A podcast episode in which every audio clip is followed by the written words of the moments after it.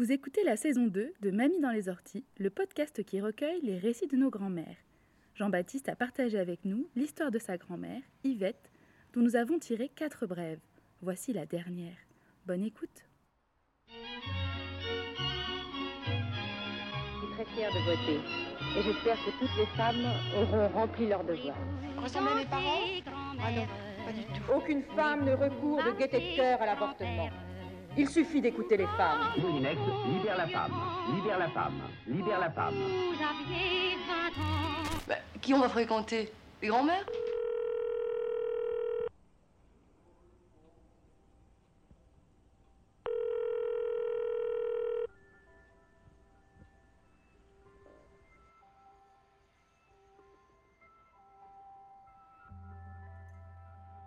Oui, bah ça c'était, ah bah ça c'était fuite toujours, c'est des fuites de la guerre ça. Puisqu'il y avait eu énormément de bombardements, donc de, énormément de logements détruits.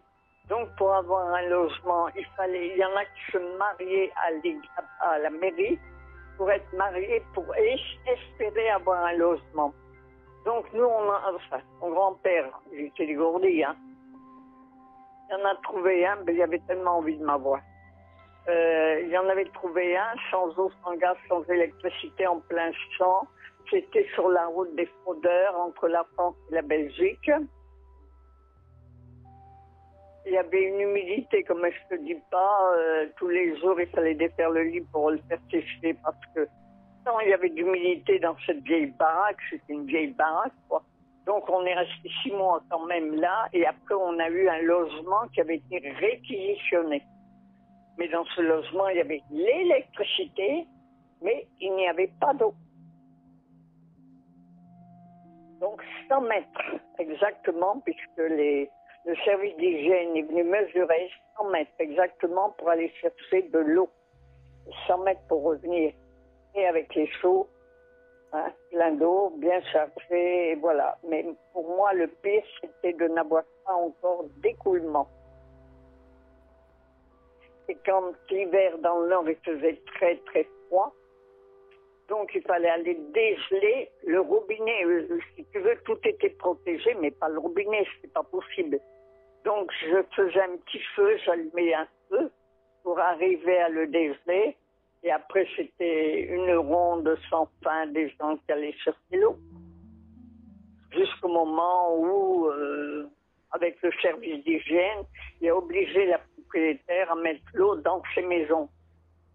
Donc, avec un évier, alors c'était, c'était l'Amérique, ça.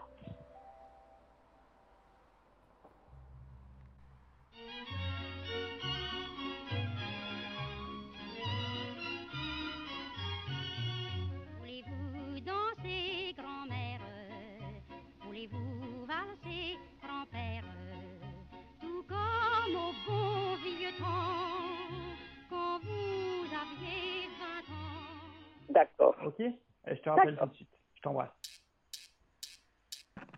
Vous venez d'écouter quatre nouveaux épisodes de la saison deux de Mamie dans les orties.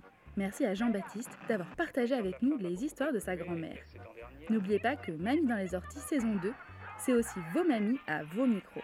N'attendez plus pour enregistrer vos grand-mères et nous envoyer leurs récits au zéro six quatorze soixante et un quatre-vingt-trois zéro neuf ou à bonjour arobase mamie dans les orties point co. À bientôt.